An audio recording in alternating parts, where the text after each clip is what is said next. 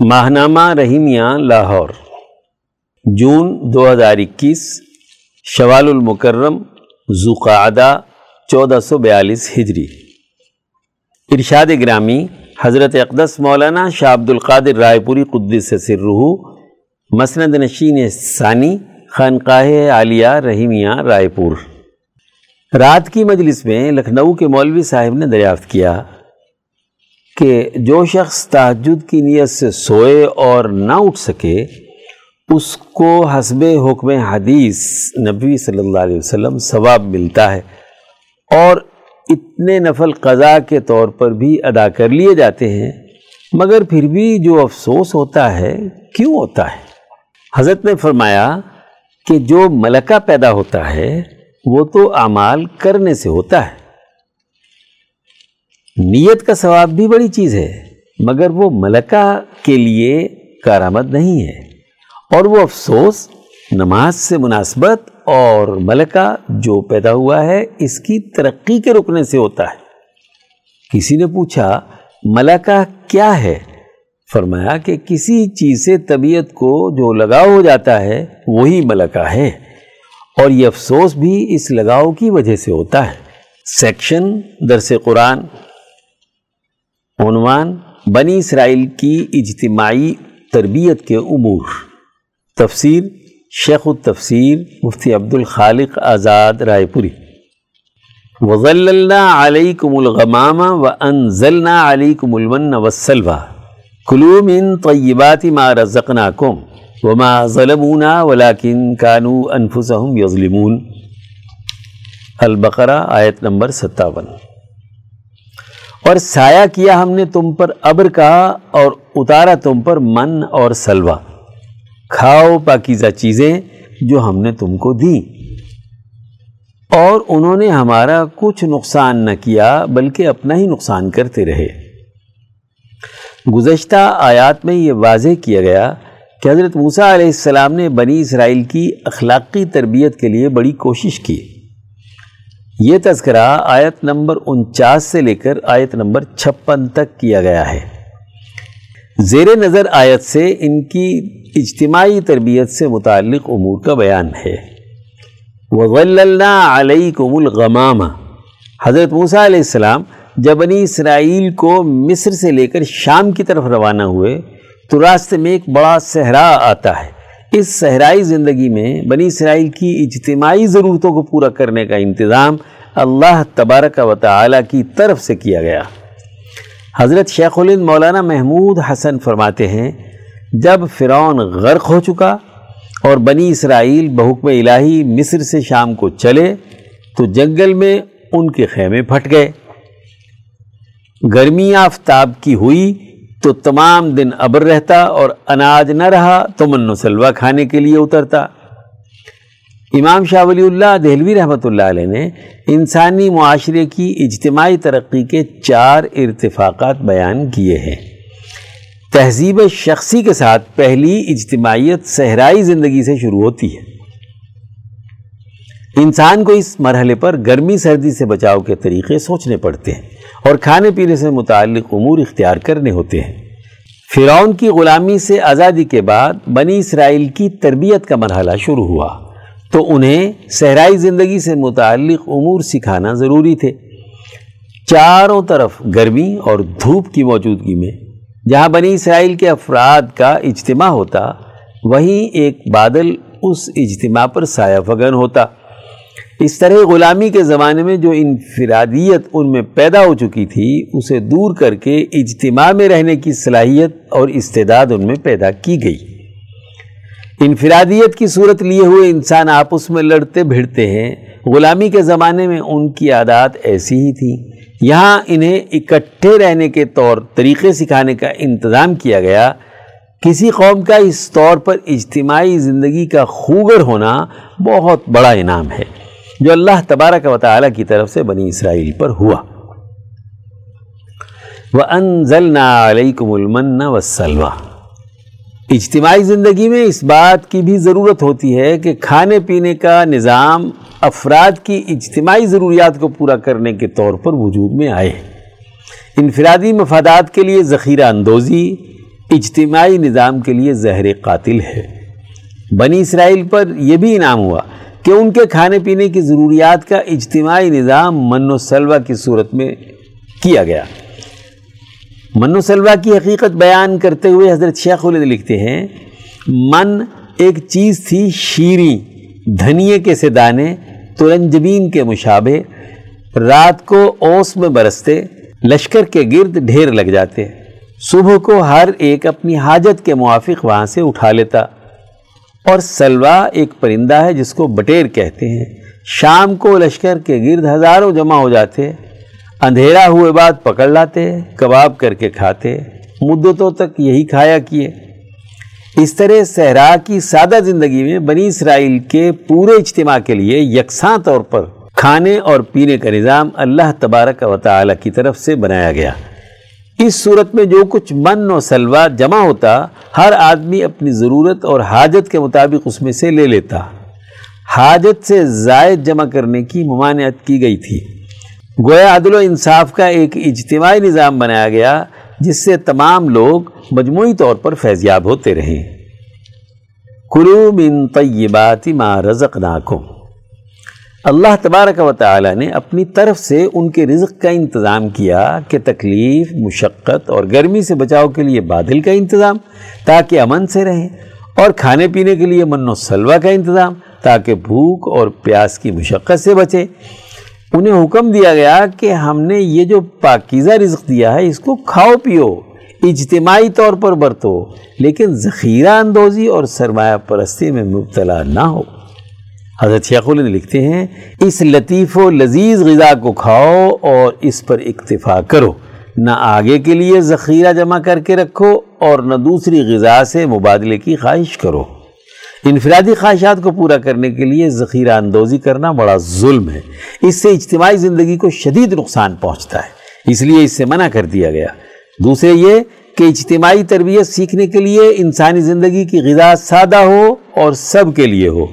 انفرادی ذائقے اور لذت کے لیے مخصوص غذاؤں کا مطالبہ تربیتی حوالے سے انتہائی نقصان دہ ہے۔ فوجی اور عسکری زندگی میں عمدہ اور سادہ غذائی دشمن کا مقابلہ کرنے کی صلاحیت پیدا کرتی ہے۔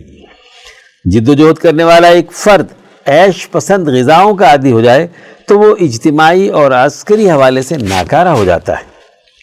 وما ظلمونا ولیکن کانو انفسهم یظلمون تربیت سے متعلق ان اجتماعی ہدایات کی بنی اسرائیل نے خلاف ورزی کی۔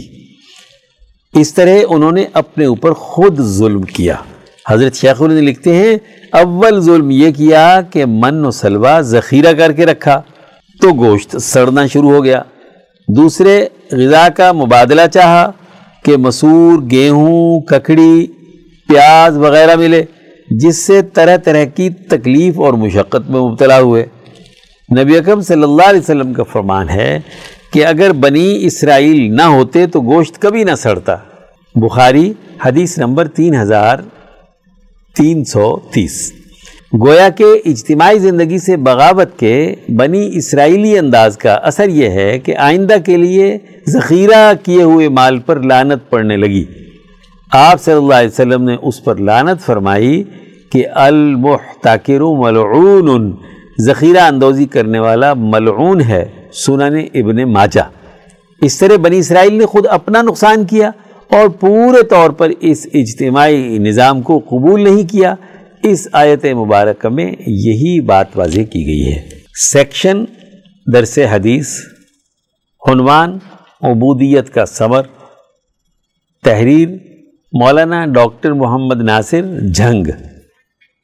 عن ابی حریرت رضی اللہ عنہ عن النبی صلی اللہ علیہ وسلم ان اللہ یقول یبن آدم تفرغ لعبادتی املأ صدرک غنن واسد فقرک وان لم تفعل ملأت صدرک شغلا ولم اسد فقرک مسند احمد حدیث نمبر پانچ ہزار تین سو اٹھتر حضرت ابو حریرہ رضی اللہ عنہ بیان کرتے ہیں کہ نبی اکرم صلی اللہ علیہ وسلم نے فرمایا، بے شک اللہ تعالیٰ فرماتا ہے کہ اے ابن آدم، میری عبادت کے لیے فارغ ہو جا، میں تیرے سینے کو مالداری سے بھر دوں گا اور تیری محتاجگی کو سیدھا کر دوں گا۔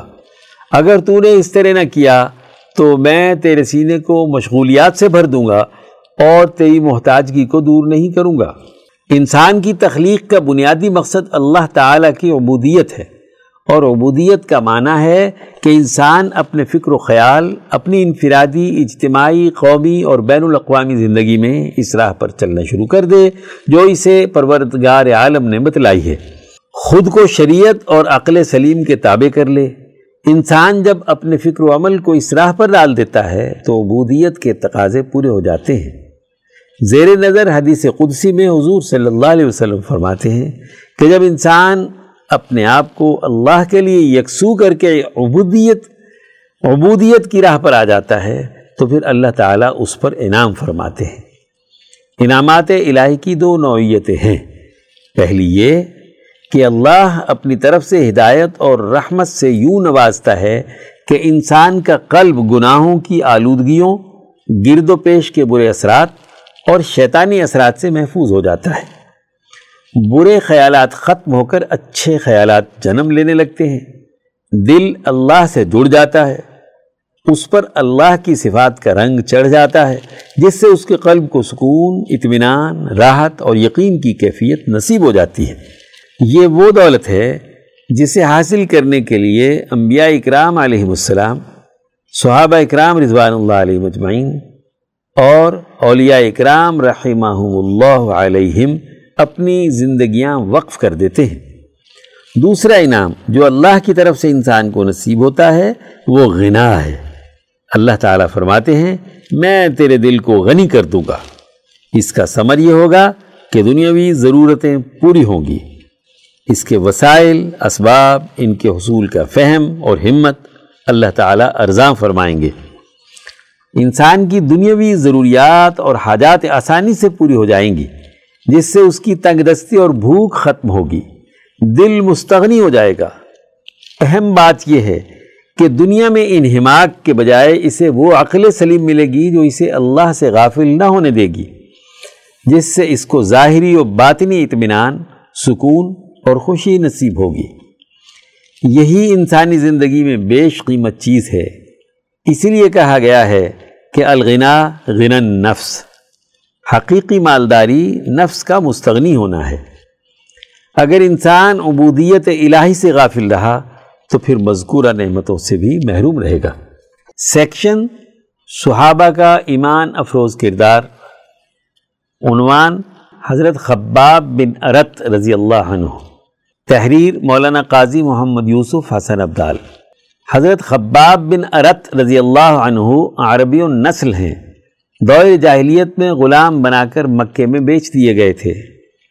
نصباً تمیمی، بنو خزاں کے غلام اور بنو عوف کے حلیف تھے۔ آپ رضی اللہ عنہ پہلے ایمان لانے والوں میں سے ہیں۔ وہ خوش نصیب بزرگ ہیں۔ جو دعوت اسلام کے بالکل ابتدائی مراحل میں یعنی دار ارقم میں، حضور اکرم صلی اللہ علیہ وسلم کے مرکز بنانے سے قبل ہی مشرف اسلام ہوئے۔ حضرت خباب ان صحابہ اکرام میں سے ہیں جو رزق حلال کمانے میں ہر قسم کی مشقت اٹھاتے تھے۔ آپ لوہار کا پیشہ اختیار کیے ہوئے تھے۔ عاص بن وائل نے آپ سے کام کروایا اور اس کی مزدوری نہ دی۔ اس کے ذمے قرض ہو گیا۔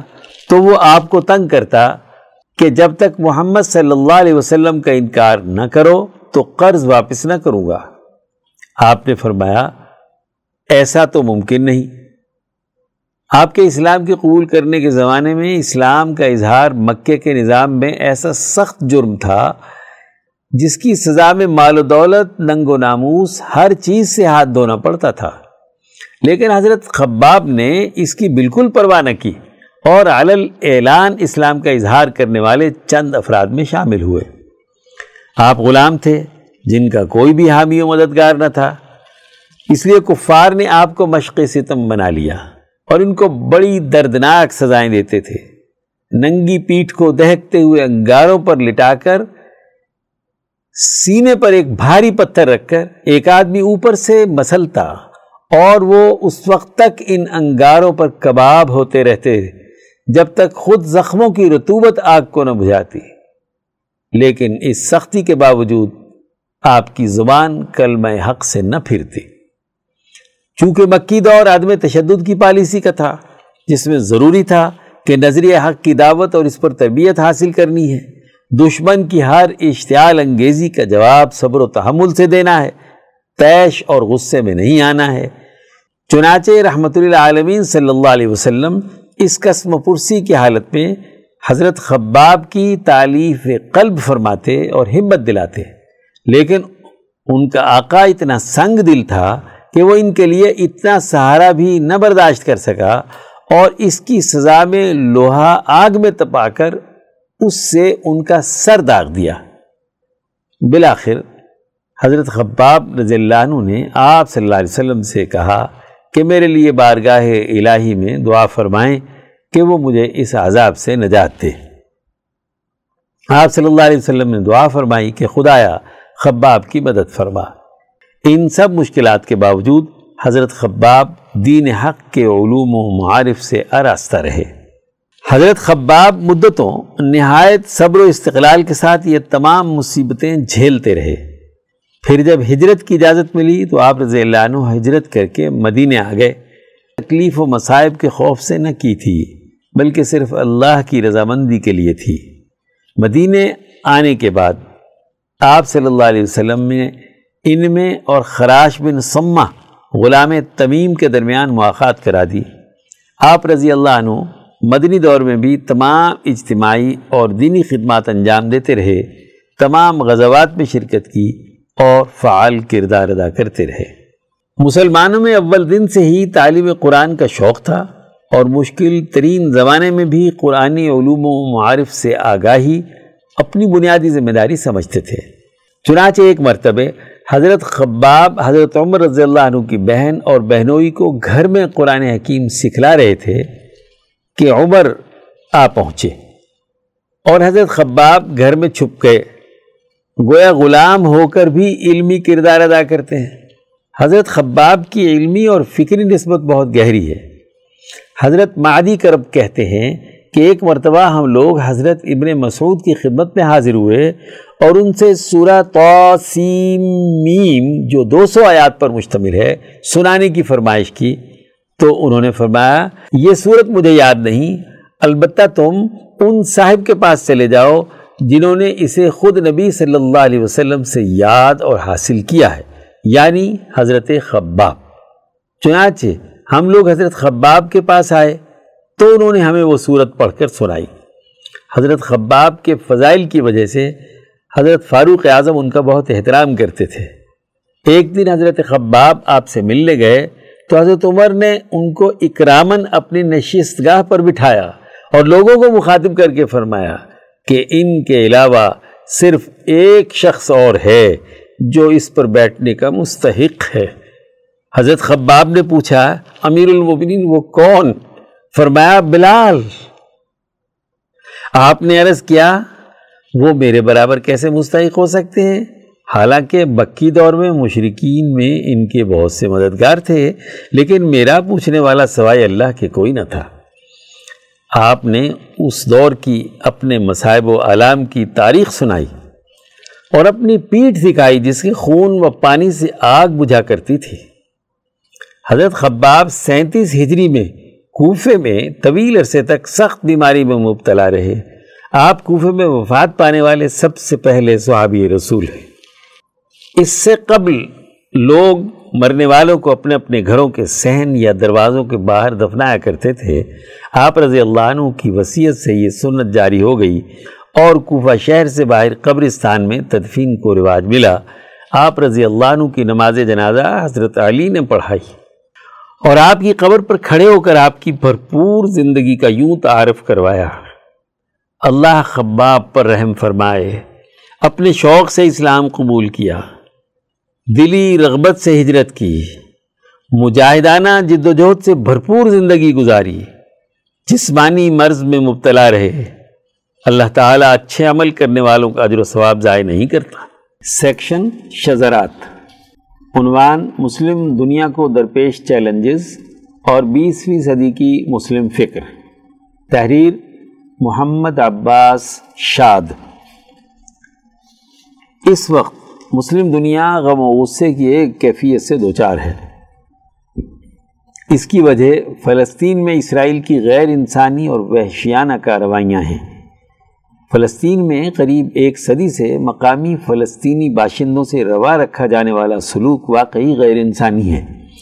اس پر ہر قوم اور ملت کے درد دل رکھنے والے انسان دکھی اور پریشان ہیں۔ اس میں بھی کوئی دو رائے نہیں کہ یہ مسئلہ برطانوی استعمار کا پیدا کردہ ہے۔ مگر اس وقت ہمارے پیش نظر فلسطین سمیت دنیا بھر میں موجود مسلمان قیادتوں کو درپیش بحرانوں اور چیلنجز کی چند وجوہات اور اسباب ہیں، جنہیں چندہ اہمیت نہیں دی جاتی، بلکہ ان اسباب کو بار بار دہرایا جاتا ہے۔ آخر کیا وجہ ہے کہ یمن، فلسطین، افغانستان، عراق اور لیبیا سمیت مسلم جغرافیے کے مختلف خطے آگ و خون کے دریا سے گزر رہے ہیں۔ جبکہ مجموعی طور پر مسلم دنیا اپنے اپنے ملکوں میں اندرونی طور پر مختلف سماجی اور معاشرتی بحرانوں کا شکار ہے۔ اس صورتحال پر جذباتی ہو کر کسی ملک اور قوم کے خلاف محض جذباتی نعرے لگا لینا یا انہیں اپنے مسائل کا ذمہ دار قرار دے کر عصری تقاضوں اور اپنی ذمہ داریوں کو محسوس نہ کرنا مسائل کی تفہیم اور درپیش چیلنجز کا حل تلاش کرنے میں سب سے بڑی رکاوٹ ہے۔ اب ہمیں مسلم معاشروں کی جڑیں کھوکھلی کر دینے والے حقیقی اسباب و علل پر بڑی سنجیدگی سے غور و فکر کی ضرورت ہے، تاکہ ان اسباب کے سدباب کے لیے قوم و ملت کو کوئی لاحہ عمل دیا جا سکے۔ ہماری دانش میں مسلم معاشروں کا پہلا چیلنج اور بحران ایک خاص قسم کے رد عمل کا شکار ہو کر شدت پسندی کی راہ پر چل نکلنا ہے۔ ان کی قیادتوں نے اس تشدد کو ایک عرصے سے جہاد کا نام دے رکھا ہے۔ مذہبی قیادتوں نے معمولی معاوضے پر ریاستوں کو اس کے حق میں مذہبی دلائل فراہم کیے ہیں۔ ریاستوں اور دانشوروں کے باہمی اشتراک نے عوام کو اس جہاد کے ذریعے اسلام کے عالمی غلبے کا خواب دکھا رکھا ہے۔ اسے ہم نظریے کا بحران کہہ سکتے ہیں، جس نے دین کی سوئے فہم، تعبیر misunderstood interpretation of religion سے جنم لیا ہے۔ جس کا خمیر بیسویں صدی کی بعض اسلامی شخصیات کے نظریہ سے تیار ہوا ہے۔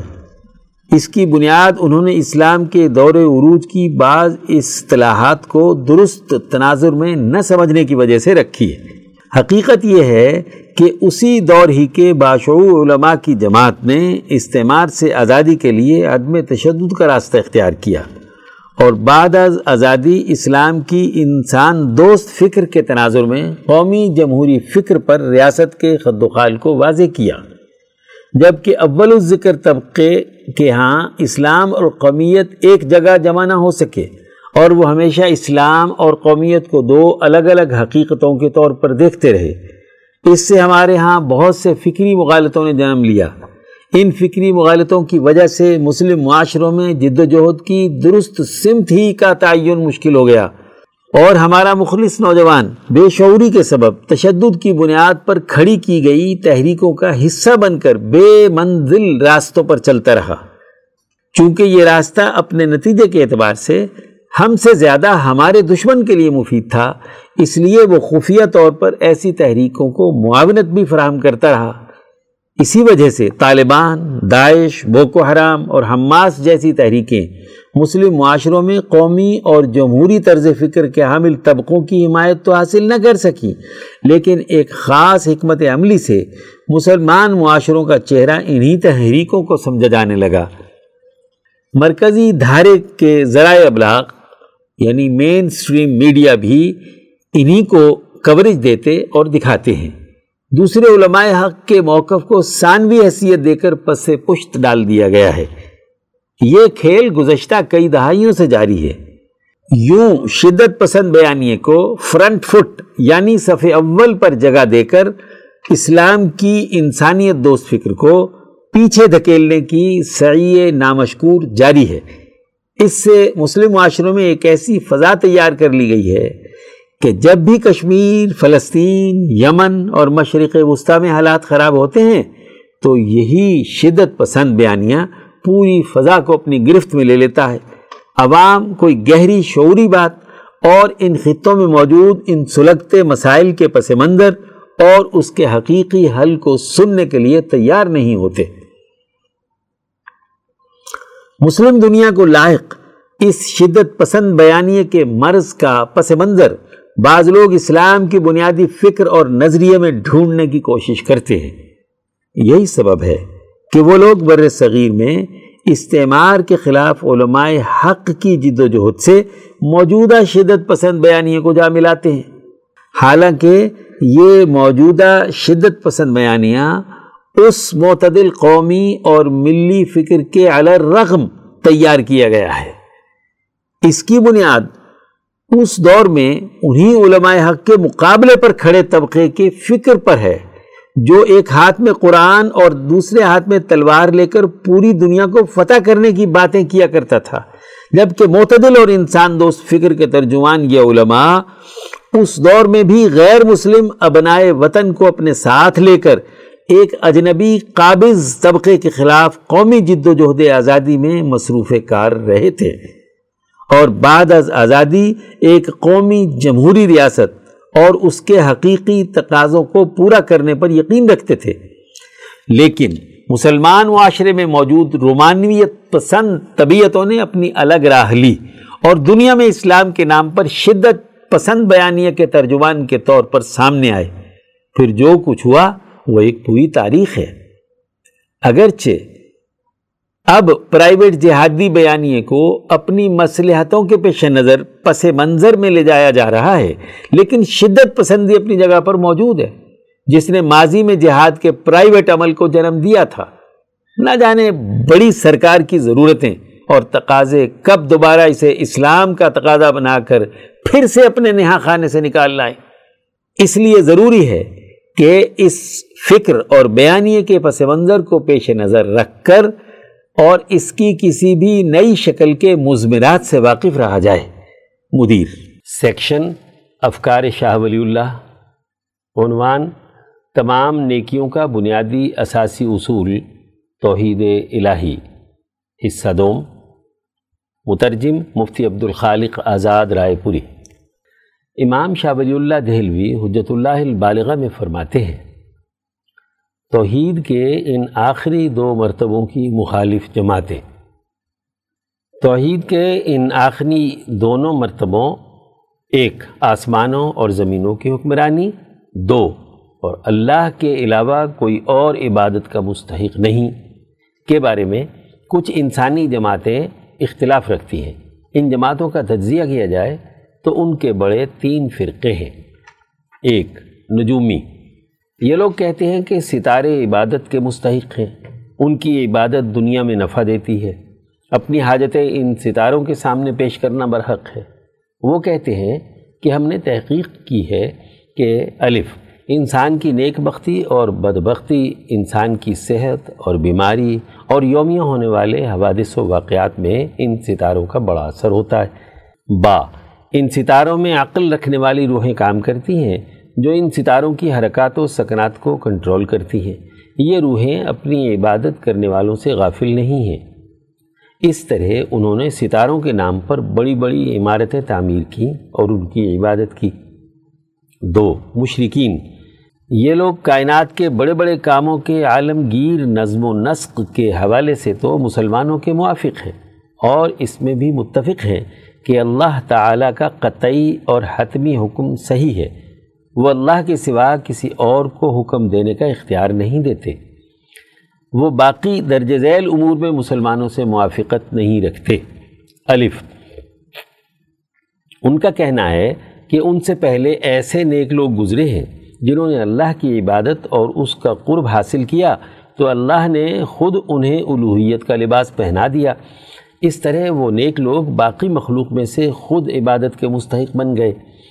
بالکل اسی طرح کہ کوئی بندہ کسی ملک کے شہنشاہ کی بہت اچھی طرح خدمت کرے تو شہنشاہ ایسے خدمت گار کو کسی علاقے کا بادشاہ بنا دیتا ہے اور اپنے ماتحت ریاست کے شہروں میں سے کسی ایک شہر کا نظم و نسق اور حکمرانی اس کے سپرد کر دیتا ہے۔ اب اس شہر والوں پر لازمی ہے کہ اپنے اوپر مقرر کیے ہوئے بادشاہ کی فرما برداری اور اطاعت کرے۔ با وہ کہتے ہیں کہ اللہ کی عبادت اس وقت تک قابل قبول نہیں ہوتی جب تک کہ ان نیک بندوں کی عبادت نہ کی جائے، بلکہ حق تعالی بہت بلند درجے پر ہے۔ اس کے قرب کے لیے صرف اس کی عبادت فائدہ نہیں دے گی، بلکہ ان نیک بندوں کی عبادت کرنا لازمی ہے تاکہ وہ اللہ تعالیٰ کا قرب حاصل کرنے کے لیے سفارش کرے جیم ان کا کہنا ہے کہ اللہ کے یہ نیک بندے سنتے بھی ہیں، دیکھتے بھی ہیں اور اپنی عبادت کرنے والوں کی سفارش بھی کرتے ہیں۔ وہی ان کے کاموں کا نظم و نسق بھی چلاتے ہیں اور ان کی مدد کرتے ہیں۔ چنانچہ، انہوں نے ان نیک بندوں کے نام پر پتھر گھڑ لیے اور اپنی توجہ کا قبلہ و کعبہ ان پتھروں کو بنا لیا۔ اس کے بعد آنے والی نااہل نسلوں نے ان نیک بندوں کی شکل و صورت اور ان کے بنائے ہوئے پتھروں کے درمیان کوئی فرق نہیں سمجھا، بلکہ انہوں نے براہ راست انہی پتھروں کو اپنا معبود بنا لیا۔ اس لیے اللہ تعالیٰ نے مشرقین کے اس شرک اور کفر کو درج ذیل طریقوں سے رد کیا۔ الف۔ کبھی اس بات پر تنبیہ کی کہ حکمرانی اور بادشاہت صرف اللہ تبارک و تعالی ہی کی ذات کے لیے مخصوص ہے۔ با۔ کبھی یہ بات واضح کی کہ یہ پتھر کے بنے ہوئے بت جمادات میں سے ہیں۔ چنانچہ اللہ تعالیٰ نے ان سے قرآن حکیم میں درج ذیل سوالات کیے۔ ایک، کیا ان کے پاؤں ہیں جن سے وہ چلتے ہیں؟ دو، کیا ان کے ہاتھ ہیں جن سے یہ پکڑتے ہیں؟ تین، کیا ان کی آنکھیں ہیں جن سے یہ دیکھتے ہیں؟ چار، کیا ان کے کان ہیں جن سے یہ سنتے ہیں؟ العراف آیت نمبر پچانوے۔ تین نصرانی۔ یہ کہتے ہیں کہ حضرت مسیح علیہ السلام کو اللہ کا قرب اور باقی مخلوق پر برتری حاصل ہے۔ بس یہ مناسب نہیں ہے کہ انہیں عبد اللہ کا غلام کہا جائے اور دوسرے انسانوں کے برابر قرار دیا جائے۔ اس لیے کہ یہ ان کے ساتھ بے ادبی ہے اور ان کو اللہ سے جو قرب حاصل ہے اسے نظر انداز کرنا ہے۔ الف۔ پھر بعض نصرانیوں نے اس خصوصیت کی تعبیر کرتے ہوئے ان کا نام ابن اللہ اللہ کا بیٹا قرار دے دیا۔ اس بات کو دیکھتے ہوئے کہ باپ اپنے بیٹے پر رحم کرتا ہے اور اپنی نگاہوں کے سامنے اس کی تربیت کرتا ہے اور وہ غلاموں کے مقابلے پر بلند تر ہوتا ہے۔ چنانچہ حضرت مسیح علیہ السلام کو ابن اللہ کہنا زیادہ بہتر ہے۔ با، بعض نصرانیوں نے حضرت عیسیٰ علیہ السلام کا نام اللہ رکھ دیا۔ اس بات کو دیکھتے ہوئے کہ اللہ تبارک و تعالی حضرت عیسیٰ علیہ السلام کی ذات میں حلول کر گیا ہے۔ وہ ان کے وجود میں داخل ہو گیا ہے۔ اس لیے حضرت مسیح علیہ السلام سے ایسی کرامات اور آثار ظاہر ہوتے ہیں جو کسی بشر انسانی سے ظاہر ہونا ممکن نہیں۔ مثلا مردوں کو زندہ کرنا، پرندے بنا کر اڑانا۔ اس لیے ان کا کلام اللہ کا کلام ہے اور ان کی عبادت اللہ کی عبادت ہے۔ ان کے بعد ان کی نااہل اولادوں نے حضرت مسیح علیہ السلام کے اس نام کی اصل وجہ کو نہیں سمجھا اور انہوں نے حضرت عیسیٰ علیہ السلام کو اللہ کا حقیقی بیٹا بنا دیا۔ یا انہوں نے یہ گمان کر لیا کہ حضرت مسیح تمام پہلوؤں سے خود اللہ ہیں۔ اس لیے اللہ تبارک و تعالی نے ان کے اس غلط فکر کا درج ذیل طریقوں سے رد کیا۔ ایک، کبھی یہ حقیقت بتلائی کہ اللہ کی تو کوئی بیوی ہی نہیں، اس کا بیٹا کیسے ہو گیا؟ انعام آیت نمبر ایک سو ایک۔ دو، کبھی یہ حقیقت واضح کی کہ اللہ تعالیٰ آسمانوں اور زمینوں کو بغیر کسی مادے کے پیدا کرنے والا ہے اور اللہ کے حکم کا معاملہ یہ ہے کہ جب وہ کسی کام کا ارادہ کرتا ہے تو وہ کن کہتا ہے تو وہ کام ہو جاتا ہے۔ البقرہ، آیت نمبر ایک سو سولہ، ایک سو سترہ۔ تمام نیکیوں کا بنیادی اساسی اصول توحید الہی۔ یہ تین گمراہ فرقے ہیں جن کے بڑے لمبے چوڑے دعوے ہیں اور ان کی بہت سی خرافات ہیں، تحقیق کرنے والے پر یہ بات مخفی نہیں ہے۔ توحید کے انہی دو مرتبوں، ایک آسمانوں اور زمینوں کی حکمرانی، دو، اور اللہ کے علاوہ کوئی اور عبادت کا مستحق نہیں کے حوالے سے قرآن عظیم نے بحث کی ہے اور کافروں کے شبہات کو کافی طور پر بہت اچھے اور بہترین طریقے سے رد کیا ہے۔ المبحث الخامس، مبحث البر والاسم، باب ایک، توحید۔ سیکشن، تاریخ اسلام کے ناقابل فراموش واقعات۔ عنوان، یورپ میں آزاد عموی ریاست کے بانی عبد الرحمن الداخل۔ حصہ دوم۔ تحریر، مفتی محمد اشرف عاطف، لاہور۔ عبد الرحمن الداخل ایک سو اڑتیس ہجری مطابق سات سو چھپن عیسوی سے ایک سو بہتر ہجری مطابق سات سو اٹھاسی عیسوی تک اندلس کے حکمران رہے۔ وہ سات سو اکتیس عیسوی میں دمشق میں پیدا ہوئے اور تیس ستمبر سات سو اٹھاسی عیسوی میں ان کا انتقال ہو گیا۔ وہ پچیس سال کی عمر میں اندلس کے حکمران بنے اور تقریباً بتیس سال تک نہایت کامیابی کے ساتھ حکمرانی کی۔ ملک کا انتظام و انسرام عمدہ طریقے سے چلایا۔ عوام کی خوشحالی کی طرف ان کی توجہ سب کاموں سے زیادہ تھی۔ وہ تمام اسباب بروئے کار لائے گئے جن سے عوام کو امن و امان اور معاشی ترقی حاصل ہو۔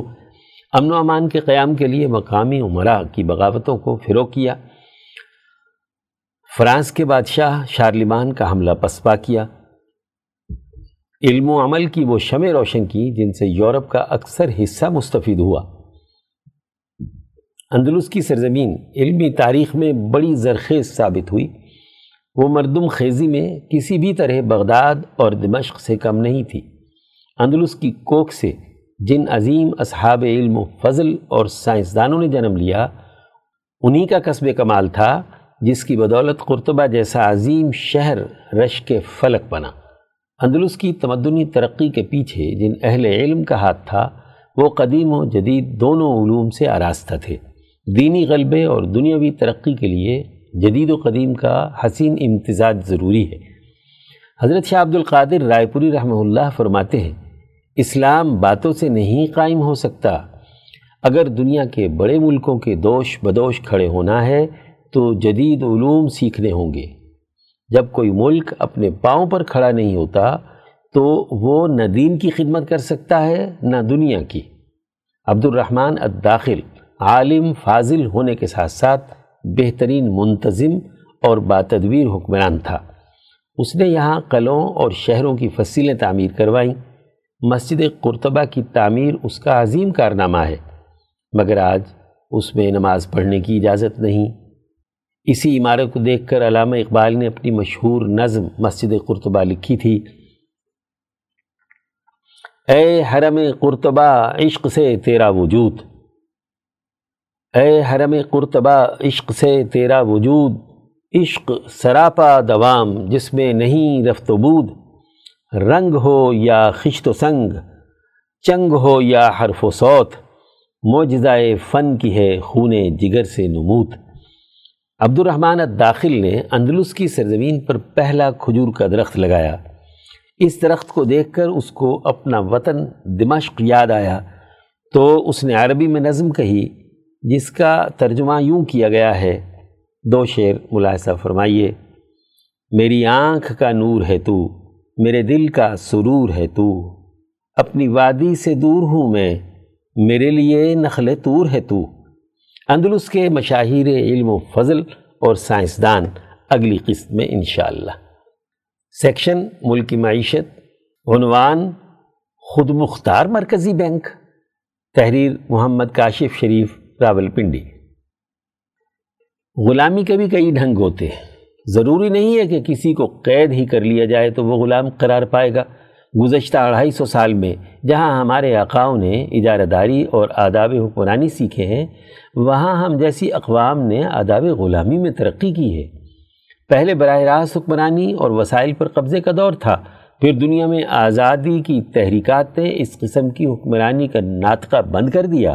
اس کے بعد سے بالواسطہ حکمرانی کا انداز پرپ رہا ہے۔ جدید دور میں تو غلام اقوام کو محدود ترقی اور کامرانی سے بھی ہمکنار کر دیا گیا ہے۔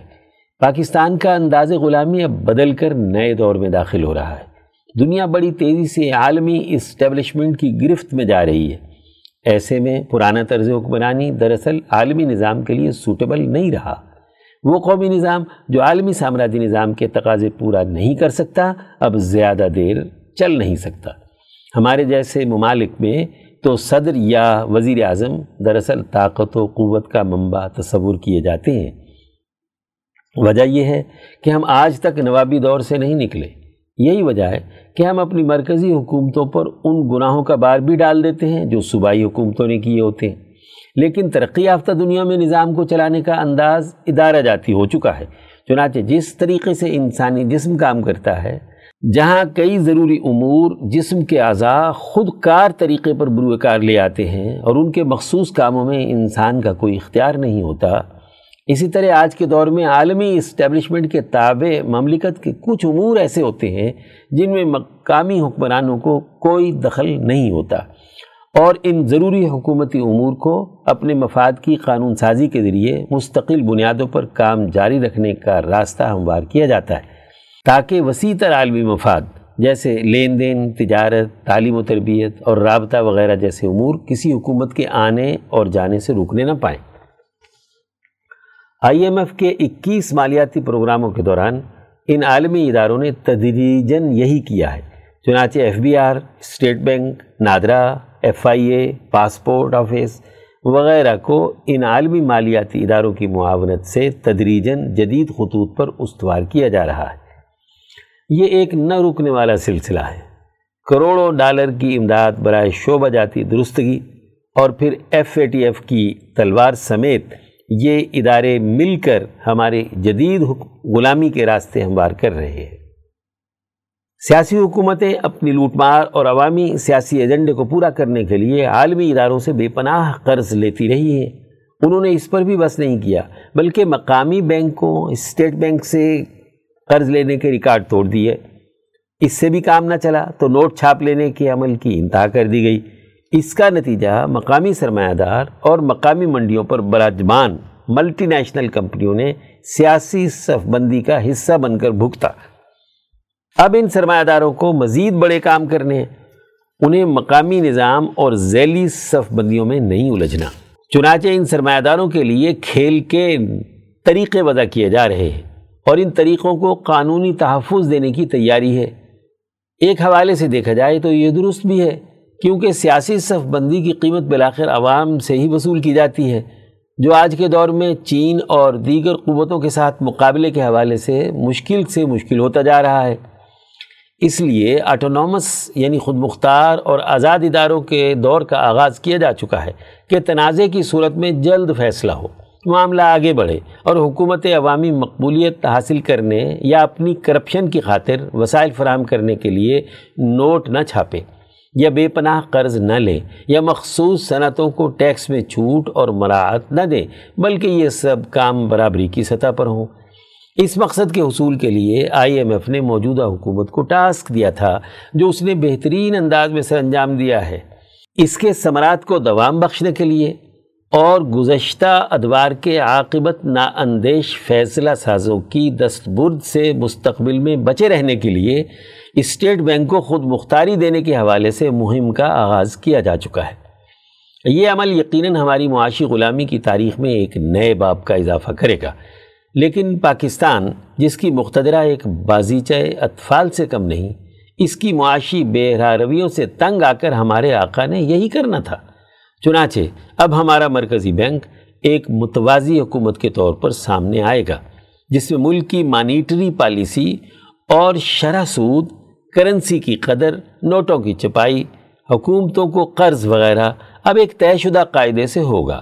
اس کے بروئے کار آنے کا سراسر تعلق عالمی مالیاتی نظام سے جڑا ہوگا، جس میں مقامی سیاسی و معاشی پالیسی ثانوی حیثیت اختیار کر لے گی۔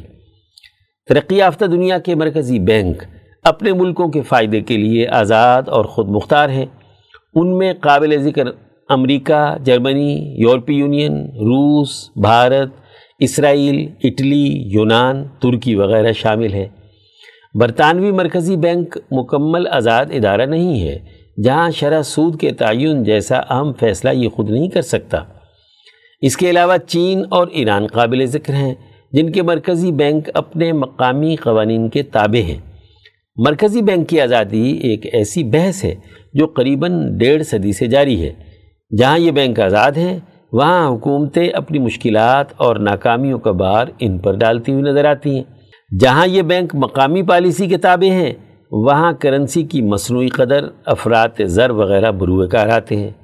چونکہ پاکستان ایسے بڑے فیصلے خود کرنے کا عادی نہیں، اس لیے طے یہ پایا ہے کہ ہمارا مرکزی بینک آزاد ہوگا اور ہماری مقتدرہ کو اسٹیبلشمنٹ، موسمی صورتحال اور قدرت کے علاوہ اسٹیٹ بینک بھی میسر ہوگا، جس پر وہ اپنی ناکامیوں کا بار ڈال سکیں گے۔ یاد رہے یہ پہلی دفعہ نہیں ہے کہ اسٹیٹ بینک کے ایکٹ میں ترمیم کی جا رہی ہے۔ اس سے قبل چار دفعہ ایسا کیا جا چکا ہے۔ لیکن یہ پہلی دفعہ ہے کہ ہمیں اپنی غلامی کا احساس ہوا ہے۔ سیکشن عالمی منظرنامہ، عنوان امریکی انخلاء اور افغانستان کی تعمیر نو۔ تحریر مرزا محمد رمضان رابل پنڈی اقوام عالم میں ایشیا ایک خاص اہمیت کا حامل ہے۔ وسائل اور رقبے کے اعتبار سے تو سب سے بڑا ہی ہی، لیکن جغرافیائی محل وقوع کے اعتبار سے بھی قوموں کی توجہ کا مرکز رہا ہے۔ گرم پانیوں کے باعث تجارتی قافلوں کے لیے جنوبی ایشیا پرسکون گزرگاہ تھا۔ صدیوں سے تجارتی قافلے اسی خطے سے ایشیا کو سامان تجارت فراہم کیا کرتے تھے۔ تجارتی مفادات کے باعث دوسری اقوام کے لیے یہاں کا جغرافیہ اور محل وقوع بھی اہمیت کا باعث بن گیا۔ اگلے دور میں جب معاشی مفادات نے نظاموں کی شکل اختیار کی تو یہ خطہ پھر نظاموں کے ٹکراؤ کے سبب بالدست اقوام کے درمیان تنازع کا مرکز بن گیا۔ تصویراتی مفادات کے ٹکراؤ نے پورے خطے کو جنگ میں دھکیل دیا۔ اسی عیسوی کی پوری دہائی جہاد کے نام پر قتل و غارت جیسے فساد میں گزر گئی۔ پھر موجودہ صدی کے آغاز نے جنگ و جدل کا ایک نیا سامان پیدا کر دیا جو آج بھی جاری ہے۔ اس فساد کے باعث بے گناہ انسانیت کے خون سے پورے ایشیا کا سرسبز خطہ سرخ ہو گیا۔ خطے کا امن و نقاہ ہو گیا۔ علاقائی قوتیں اپنے معروضی حالات کے باعث اس وقت تو جنگ روکنے میں ناکام رہیں۔ البتہ اس تجربے سے انہیں بہت کچھ سیکھنے کو ملا۔ جس کے باعث آج وہ اس قضیے کو نمٹانے میں مصروف دکھائی دیتی ہیں دی ٹریبیون کی یکم اپریل دو ہزار اکیس کی رپورٹ کے مطابق روسی وزیر خارجہ سرگئی لاروف کا ایشیا کے دورے پر نکلنا اصل میں امریکہ کے افغانستان سے دوحہ مذاکرات کے نتیجے میں طے شدہ شیڈول کا حصہ ہے۔ پہلے مرحلے میں وہ دو روزہ دورے پر پانچ تا چھ اپریل کو دہلی پہنچے تھے۔ اگلے دو روز کے لیے سات تا آٹھ اپریل کو اسلام آباد کا دورہ کیا۔ پرنٹ نیوز ایجنسی کی سات اپریل دو ہزار اکیس کی رپورٹ کے مطابق، اس سے قبل روسی وزیر خارجہ نے پاکستان کی وزیر خارجہ ہنا ربانی کھر کی درخواست پر دو اکتوبر دو ہزار بارہ عیسوی کو پاکستان کا دورہ کیا تھا۔ روسی سفیر کے ہمراہ، خصوصی معاون برائے افغانستان، ضمیر کابلوف تھے۔ پاکستان میں مذاکرات کے دوران باہمی دلچسپی کے امور کے علاوہ معاشی تعاون اور دہشت گردی کے سدباب کے اقدامات بھی زیر بحث لائے گئے۔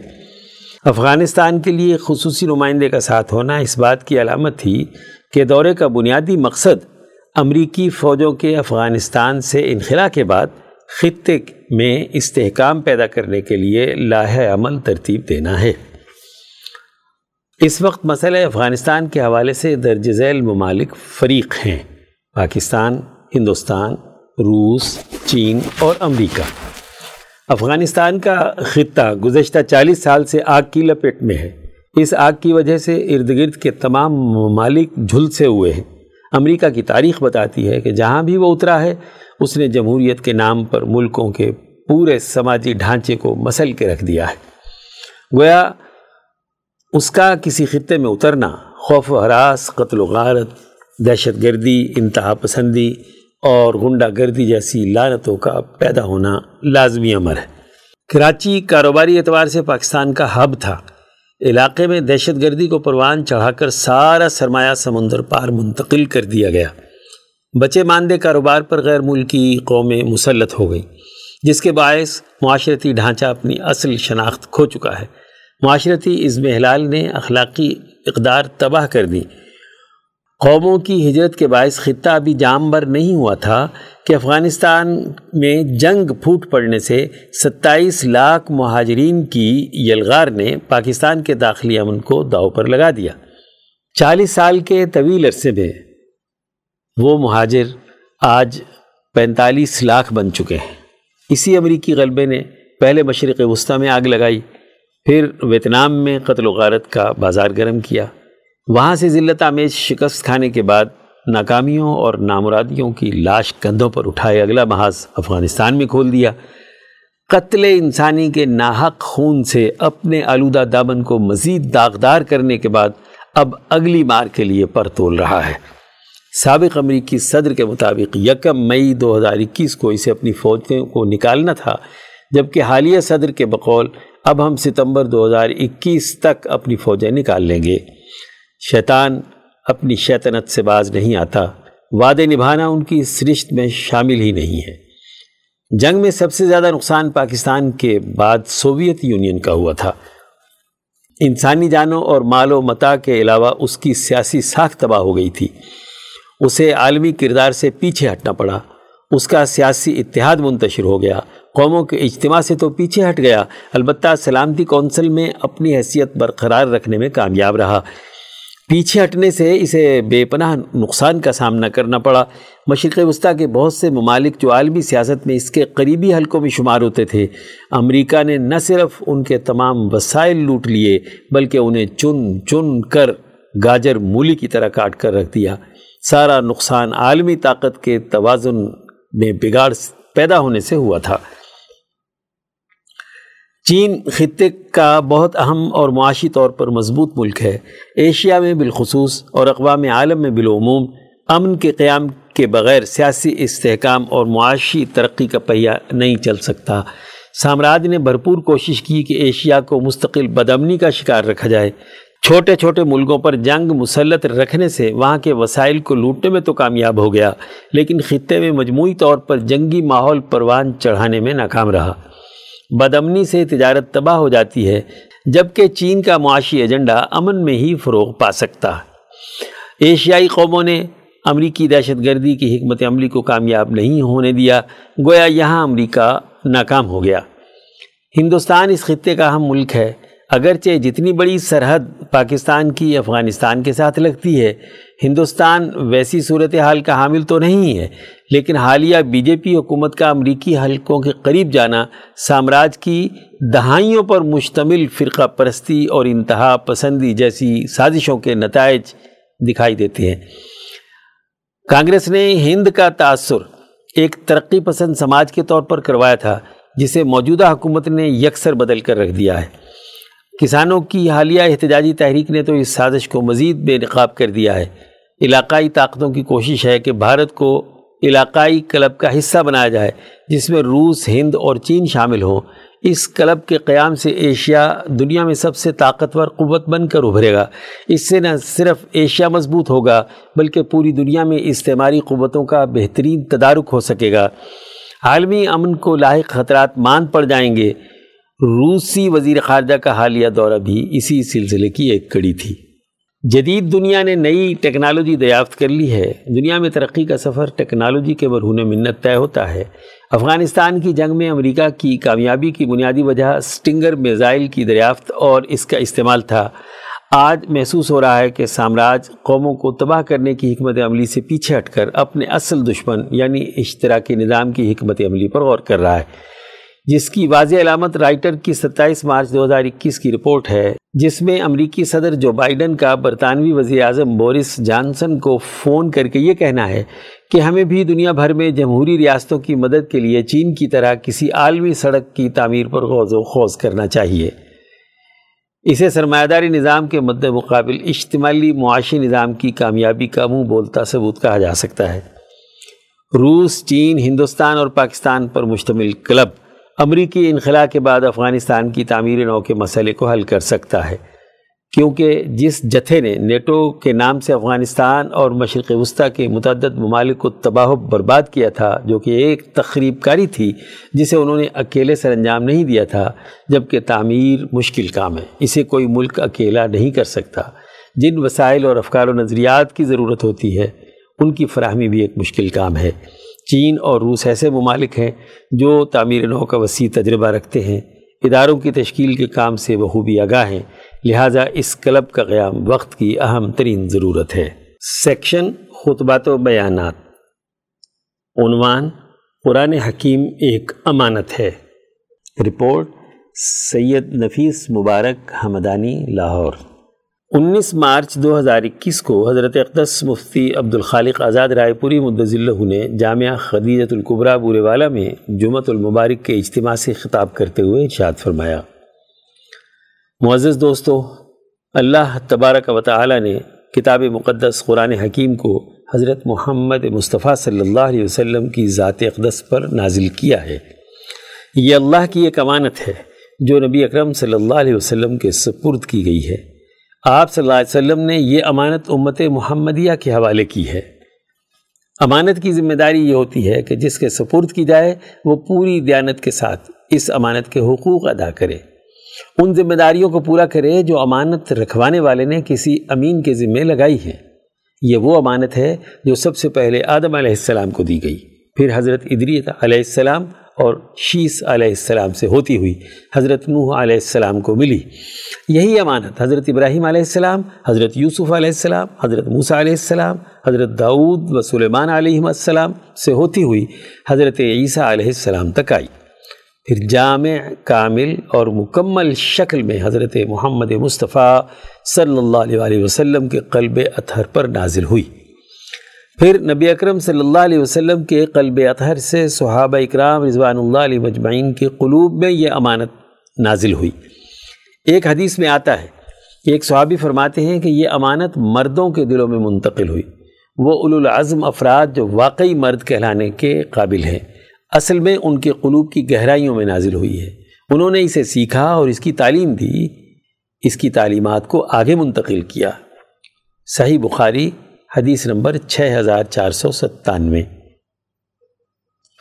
نبی اکرم صلی اللہ علیہ وسلم کی صحبت سے یہ کتاب مقدس قرآن حکیم صحابہ کے قلوب میں اور صحابہ کے قلوب سے تابعین کے قلوب میں اور پھر تبا تابعین کے قلوب میں ایسے ہی اولیاء اللہ کے قلوب سے ہوتی ہوئی قیامت تک مردوں کے دلوں میں یہ امانت منتقل ہوتی رہے گی۔ اس امانت کی بڑی ذمہ داریاں۔ نبی اکرم صلی اللہ علیہ وسلم پر یہ امانت نازل ہوئی تو اس کی عظمت اور حیبت کی وجہ سے آپ صلی اللہ علیہ وسلم پر وہ لرزہ تاری ہوا تھا کہ جو جبرائیل امین کی پہلی وہی کے بعد آپ صلی اللہ علیہ وسلم کپ کپاتے ہوئے لہجے میں خدیجہ رضی اللہ تعالیٰ عنہ سے کہتے ہیں کہ زملونی زملونی، مجھے چادر اڑھاؤ، لحاف اڑھاؤ۔ ڈر اور خوف کا عالم یہ ہے کہ حضرت خدیجہ سے فرماتے ہیں، خشیت و اعلیٰ نفسی۔ مجھے اپنی جان کا ڈر ہے، خوف ہے، اتنی بڑی امانت میرے سپرد کی گئی ہے۔ حضرت خدیجہ رضی اللہ عنہ نے تسلی دی کہ ڈرنے کی بات نہیں ہے۔ اللہ تعالیٰ آپ کو رسوا نہیں کرے گا، وہ ہمت اور طاقت دے گا جس نے جو امانت آپ کے سپرد کی ہے، آپ اس امانت کو حقداروں تک پہنچائیں گے۔ اس لیے محمد مصطفیٰ صلی اللہ علیہ وسلم سے کہا گیا کہ اے رسول جو اللہ پاک نے آپ پر پیغام منتقل کیا ہے، اسے لوگوں تک پہنچا دیجیے امانت اور دیانتداری کے تقاضے۔ حضرت آزاد رائے پوری مدضل نے مزید فرمایا، کتاب مقدس قرآن حکیم کی امانت کا انسانوں میں منتقل کرنے کا صرف یہی مطلب نہیں کہ اس کا کلام اور تلفظ لوگوں کو سکھا دیا جائے، بلکہ امانت جب دل کی گہرائیوں میں آتی ہے تو پورے وجود کو رنگین کر کے رکھ دیتی ہے۔ انگ انگ اس کی روشنی سے منور ہو جاتا ہے۔ پھر اس کا اٹھنا، اس کا بیٹھنا، اس کا چلنا، اس کا کام کاج کرنا، وہ اس امانت کی ذمہ داریوں کے مطابق ہوتا ہے۔ ایسی صورت میں اس کی خلاف ورزی کا تصور بھی نہیں ہو سکتا۔ کسی نے آپ کو کسی کام کا امین بنایا ہو، کوئی کام آپ کے سپرد کیا ہو، کوئی ڈیوٹی لگائی ہو، تو آپ وہ کام کتنی ذمہ داری کے ساتھ سے انجام دیتے ہیں؟ جیسے ایک ملازمت ہوتی ہے، تو ملازم جس سے تنخواہ وصول کرتا ہے، اس کے کاموں کا امین ہے۔ مزدور کا کام امانت کے ساتھ کام کرنا ہے۔ جب حضرت شعیب علیہ السلام کی بیٹیوں نے اپنے والد گرامی سے یہ سفارش کی تھی کہ حضرت موسیٰ علیہ السلام کو مزدور رکھ لیا جائے، تو فرمایا تھا کہ یہ قوی بھی ہے، طاقتور بھی ہے۔ کام کر سکنے کی اس میں صلاحیت ہے اور امانت دار بھی ہے۔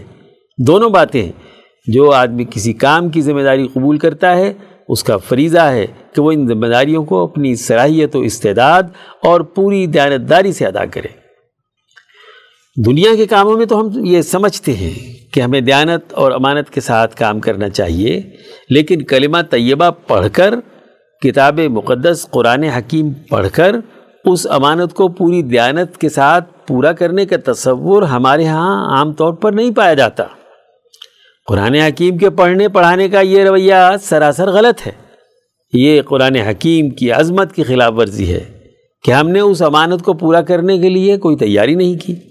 انبیاء علیہ السلام، صحابہ اکرام، تابعین تب تابعین اور اللہ، علماء ربانیین کی زندگی اس حقیقت کی عکاس ہوتی ہے کہ وہ قرآن حکیم کی اس امانت کو اپنے عملی کردار اپنے نظم و نسق، اپنی ذمہ داریوں کو صحیح طریقے سے ادا کرنے کے جذبے سے ادا کرتے ہیں۔ اپنے فکر و عمل کو قرآن تعلیمات کے تناظر میں ڈھالتے ہیں اور اس کے مطابق کردار ادا کرتے ہیں۔ صورت حود کے نزول پر نبی اکرم صلی اللہ علیہ وسلم نے فرمایا، مجھے صورت حود نے بوڑھا کر دیا۔ سنن ترمزی حدیث نمبر تین ہزار دو سو ستانوے۔ اس صورت میں بہت ذمہ داریاں دی گئی ہیں؟ مجھے کہا گیا ہے کہ فستقم کما امرتا سورہ حود آیت نمبر ایک سو بارہ۔ ثابت قدم رہنا جیسے آپ کو حکم دیا گیا ہے۔ خواہش پرستوں کی بات کی اتباع مت کرنا۔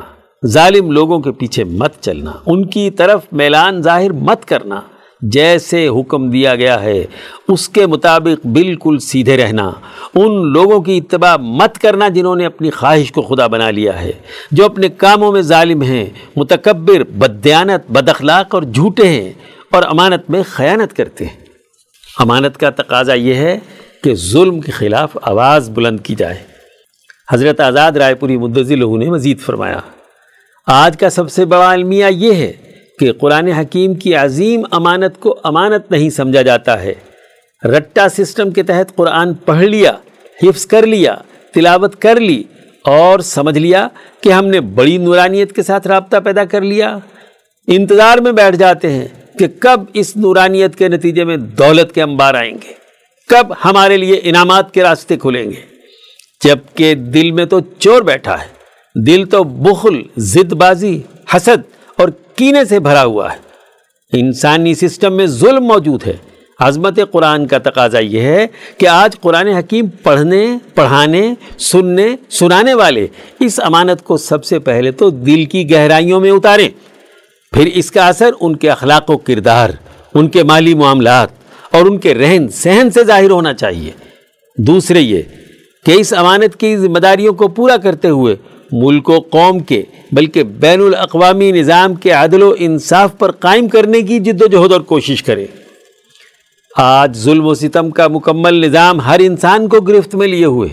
ذرا کسان کا حال تو دیکھیں وہ بیچارہ کاشتکار جو چھ مہینے ایک فصل سنبھالتا ہے، سرمایہ داروں کی مقرر کردہ قیمت پر کھاد ڈالتا ہے، ان کی مقرر کی ہوئی قیمت کا بیج ڈالتا ہے، ان کی دی ہوئی دوائیوں کو ان کی قیمت پر سپرے کرتا ہے۔ جب چھ مہینے کی فصل تیار ہوتی ہے تو حکومت میدان میں آ جاتی ہے۔ پچھلے سال جو کسانوں کے ساتھ ظلم ہوا، کسی جگہ سے اس کے خلاف آواز اٹھی۔ خود کسانوں نے آواز اٹھائی۔ اسسٹنٹ کمشنر لاؤ لشکر کے ساتھ میدان میں آ گئے اور ان کاشتکاروں سے چودہ سو روپے پر گندم اٹھائی۔ دو چار سرمایہ دار جیب میں ہیں، پولیس فورس کے ذریعے سے ان کے گودام بھرے گئے۔ کہا گیا کہ کسان اپنے کھانے کی صرف بیس پچیس من گندم سٹاک کرے، اس کے علاوہ سب بیچ دے۔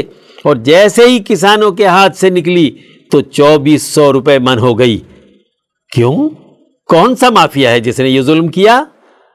افسوس تو ان گونگے مذہبی لوگوں پر ہے جو اس کاشتکار سے زکوٰۃ اور عشر وصول کرنے اور چندہ وصول کرنے کے لیے تو چلے جاتے ہیں، لیکن کبھی جمعے کے خطبے میں اس کے خلاف آواز اٹھائی؟ قرآن پڑھنے والوں نے اس کے بارے میں کوئی بات کی؟ تمہیں کسان کی اس حالت کو نہیں دیکھنا؟ اس کو بچت کیا ہوتی ہے؟ اس کی محنت کتنی تھی؟ چھ مہینوں کی محنت۔ اور سرمایہ داروں، کمیشن ایجنٹوں، غلہ منڈی کے آڑتیوں نے اپنی منہ مانگی قیمت پر کھاد بیچ ڈالا۔ اس کا تو عوض ہی نہیں آیا۔ آج پھر حکومت سولہ سو روپے من گندم کا اعلان کرتی ہے۔ کس بل بوتے پر؟ مارکیٹ اگر اوپن ہے، سرمایہ دار مارکیٹ ہے۔ کوریا سے اور روس سے اٹھائیس سو روپے من گندم خرید کر یہاں لائی جا رہی ہے اور مقامی کاشتکار کو آج کہا جا رہا ہے کہ تم صرف سولہ سو روپے تک گندم بیچو۔ کیا یہ قرآن تعلیمات پر مبنی امانت کا حق ادا کرنا ہے؟ امانت کی ذمہ داری تو یہ تھی کہ حکومت اپنے عوام سے ظلم دور کریں قرآن ہر طرح کے ظلم کا انکار کرتا ہے۔ حضرت آزاد رائے پوری مدض اللہ نے مزید فرمایا، یاد رکھے، قرآن حکیم دو ٹوک ہے۔ جو آدمی لوگوں پر ظلم کرتا ہے، قرآن حکیم اس کی مذمت کرتا ہے۔ قرآن حکیم بدیانتی کو کسی صورت قبول نہیں کرتا۔ دیانت اور امانت دین کا بڑا بنیادی تقاضا ہے۔ اسی لیے اللہ تعالیٰ نے فرمایا، انا ردن الامانت ہم نے امانت نازل کی ہے۔ اس انسان کو اس کی ضرورت ہے۔ کیوں ضرورت ہے؟ کیونکہ یہ بڑا ظلم اور بڑا جہول ہے۔ اس کی جہالت دور کرنے کے لیے ہم نے یہ امانت نازل کی تاکہ یہ علم والا بنے، اپنا ظلم اور اپنی بدخلاقی دور کرے۔ آج ہمارا سسٹم ظلم کا ہے۔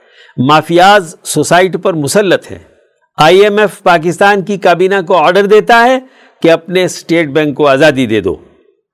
کیا دنیا کے ایک سو بانوے ملکوں میں کسی ملک کا بینک آئی ایم ایف کے عالمی غلامی پر مبنی آزادی کا حامل ہے؟ ملکوں کے بینک اپنے قومی مفادات کے تحت خود فیصلے کرنے میں آزاد ہوتے ہیں۔ وہ نہ صرف ملک کی داخلی سیاسی پارٹیوں کی مداخلت سے آزاد ہوتے ہیں، بلکہ عالمی تاغوتی قوتوں کی غلامی سے بھی آزاد ہوتے ہیں۔ آج حالت یہ ہے کہ بینک کی آزادی کے نام پر آئی ایم ایف جو کرانا چاہے، ہمارے بینک کے مختدر لوگوں سے کرائے۔ پورے ملک کا معاشی نظام جس بینک سے چلتا ہے اس پورے بینکنگ نظام پر عالمی سرمایہ داری نظام کا قبضہ کرا دیا گیا ہے۔ کیا یہ امانت ہے؟ کہا جاتا ہے کہ عوامی حکومت ہے، جمہوری حکومت ہے۔ یہ کیسی جمہوری حکومت ہے کہ جمہور کا گلا گھوٹ کر اس کو مادر پدر آزاد، قومی ریاست کے تمام دائروں سے آزاد کر کے عالمی سامراجی نظام کے آگے ڈال دیا گیا؟ یہ امانت ہے؟ کیا بدیانتی کی اس سے بڑھ کر کوئی انتہا ہو سکتی ہے؟ ستر سال ہو گئے ہیں۔ اسلامی جمہوریہ پاکستان کے نام سے لوگوں کو بے وقوف بناتے ہوئے جتنا اسلام ان بہتر سالوں میں مٹایا گیا ہے، جتنا قرآن کے خلاف یہاں بدیانتی اور بدنظمی کا نظام قائم کیا گیا ہے، انگریزوں نے بھی اتنا نہیں کیا تھا۔ سوچنے کی بات ہے کہ قرآن کا وہ نظام جو دراصل کل انسانیت کے لیے فلاح و بہبود کا ہے، اسلام کا وہ نظام جو انسانوں کے نفوذ کی تہذیب کے لیے ہے۔ اس کو آج ہم نے پسے پشت ڈال دیا۔ بس، رسمی طور پر مدرسے بنے ہوئے ہیں، مسجدیں بنی ہوئی ہیں۔ قرآن رٹا سسٹم کے تحت حفظ کر لیا، حافظ ہے، لیکن غلط کاریاں نہیں چھوڑتا بدیانتی نہیں چھوڑتا۔ مولوی ہے، لیکن کاروبار میں آیا تو وہاں بھی وہی کام کر رہا ہے جو دوسرے کر رہے ہیں۔ سیاست میں آیا تو جو کام دوسرے کر رہے ہیں، وہی مولانا کر رہے ہیں۔ کیا فرق ہے؟ سوچنے کی بات ہے۔ کہ تبدیلی کیا ہے؟ آج قرآن کے ساتھ بدیانتی کرنا ہی عذاب کا سبب ہے۔ عذاب سے نکلنے کا ایک ہی راستہ ہے کہ قرآن کی امانت کو سمجھا جائے اور اس امانت کو دیانت کے ساتھ ادا کرنے، اپنے آپ کو بدلنے، اپنے سسٹم کو بدلنے، اپنے ماحول کو بدلنے کے لیے کردار ادا کیا جائے۔ سیکشن وفیات۔ عنوان ڈاکٹر ابو سلمان شاہ جہان پوری کا سانحۂ ارتحال۔ تحریر وسیم اعجاز کراچی۔ دو فروری دو ہزار اکیس کو ایک افسوسناک پیغام کے ذریعے یہ اطلاع ملی کہ ولی اللہ تحریکات و شخصیات کے محقق ڈاکٹر ابو سلمان شاہ جہان پوری اس دار فانی سے کوچ فرما گئے۔ انا للہ و انا الیہ راجعون۔ پاکستان میں تحریکات آزادی کے رہنماؤں ان کے افکار و خیالات اور قومی، ملی و ادبی خدمات کو اپنی تحریر کی صورت میں، ہر خاص و عام سے متعارف کروانے میں ماضی قریب میں جن دانشوروں اور محققین نے انتہائی اہم کردار ادا کیا، ان میں ایک نمایاں نام ڈاکٹر ابو سلمان شاہ جہان پوری کا ہے۔ ولی اللہ تحریک سے تعلق رکھنے والی تقریباً تمام شخصیات پر ان کے قلم نے سفر طے کیا۔ موصوف شاہ جہان پور میں محمد حسین خان کے ہاں تیس جنوری انیس سو چالیس عیسوی کو پیدا ہوئے۔ اصل نام تصدق حسین خان تھا۔ مدرسہ شاہی مراد آباد سے قرآن حکیم حفظ کیا اور عربی و فارسی کی کتابیں پڑھی۔ انیس سو اکاون عیسوی میں ہجرت کر کے پاکستان تشریف لے آئے۔ محض سترہ سال کی عمر میں ہی لکھنے کا آغاز کیا۔ اپنا قلمی نام ابو سلمان الہندی اور بعد ازاں ابو سلمان شاہ جہان پوری۔ اور متعدد تحریروں میں ابو شاہد بھی استعمال کیا۔ مطالعے کی عادت موصوف کو اپنے ماموں مقصود حسن خان کی وجہ سے پیدا ہوئی۔ ان کے ہاں اخبار مدینہ، بجنور اور اخبار الجمیت دہلی باقاعدگی کے ساتھ آتا تھا۔ لکھنے کا شوق موصوف کے چچا محترم مولانا محمد عبد الحادی خان شاگرد مفتی کفایت اللہ دہلوی رحمۃ اللہ علیہ کی وجہ سے پروان چڑھا۔ انہی کی بدولت ولی اللہ جماعت کے اکابرین سے محبت کا تعلق پیدا ہوا۔ ان پر ان کے متعدد مضامین اور کتب شائع ہو چکی ہیں۔ ان حضرات میں حضرت الامام شاہ ولی اللہ دہلوی رحمۃ اللہ علیہ سے لے کر مولانا ابوالکلام آزاد اور امام انقلاب مولانا عبید اللہ سندھی تک تقریباً تمام رہنما شامل ہیں۔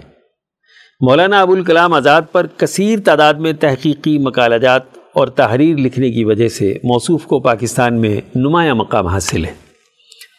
ڈاکٹر ابو سلمان مرحوم کا ولی اللہ تحریک سے عقیدت کا یہ عالم تھا کہ انیس سو اسی عیسوی میں پی ایچ ڈی کے لیے جو عنوان منتخب کیا، وہ بھی تذکرہ خان وادہ ولی اللہ ہی تھا۔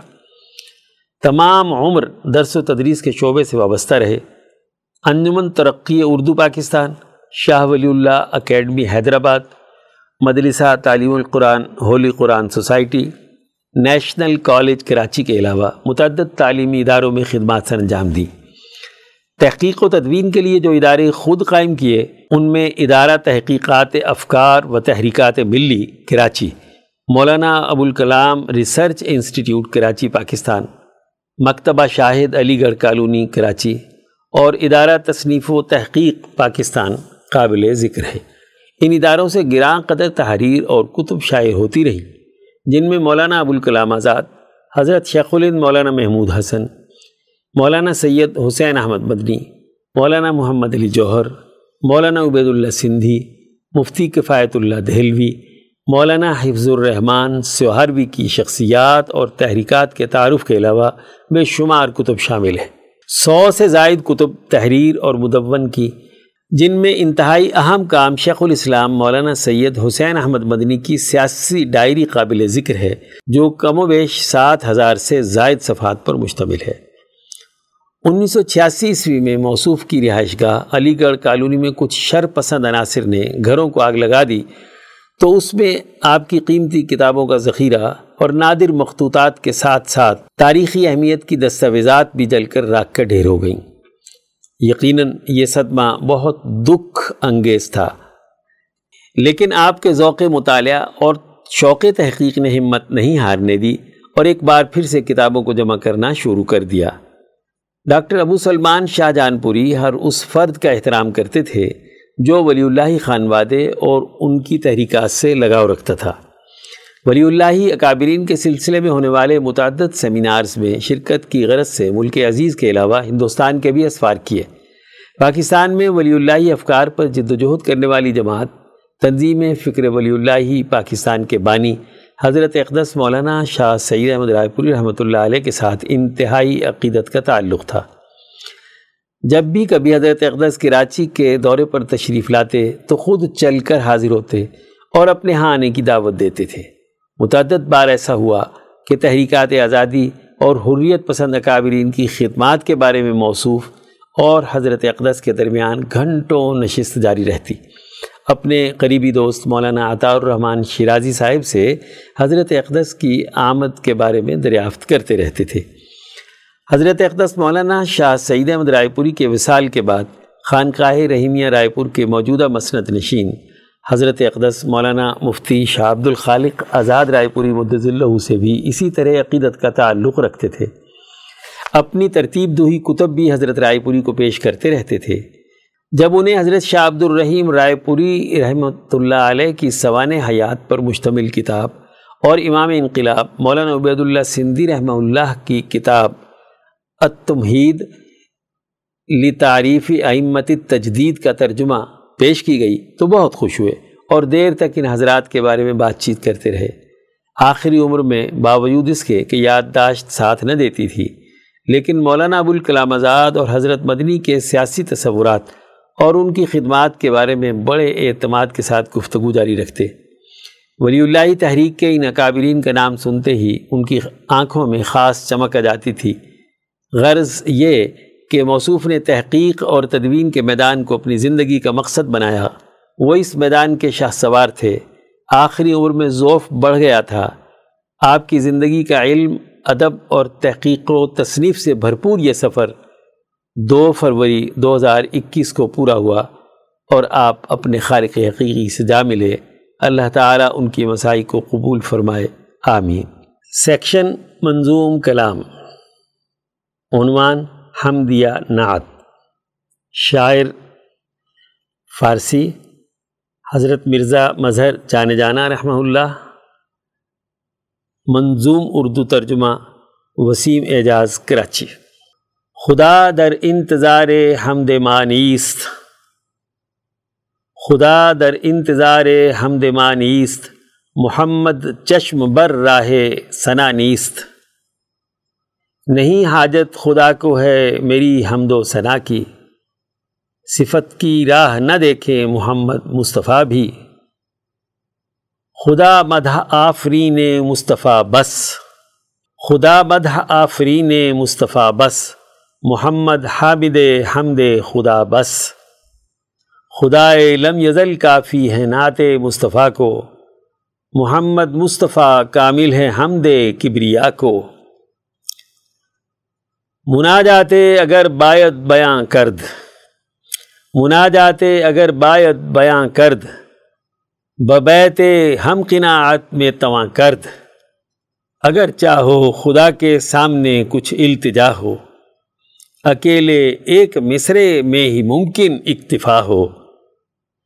محمد استم خواہم خدارا محمد استم خواہم خدارا خدایا است عشق مصطفارہ محمد معرفت حق آپ کے ذریعے عطا ہو۔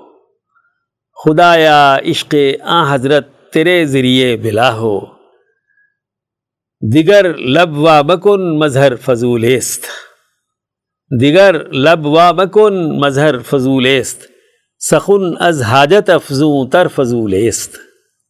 بجوز اس کے اے مظہر گفتگو ہی بے بسر ہے کہ زائد از ضرورت بات کہنا بے ثمر ہے۔ خدا در انتظار حمد نیست، محمد چشم بر راہ ثنا نیست. خدا در انتظار حمد نیست، محمد چشم بر راہ ثنا نیست.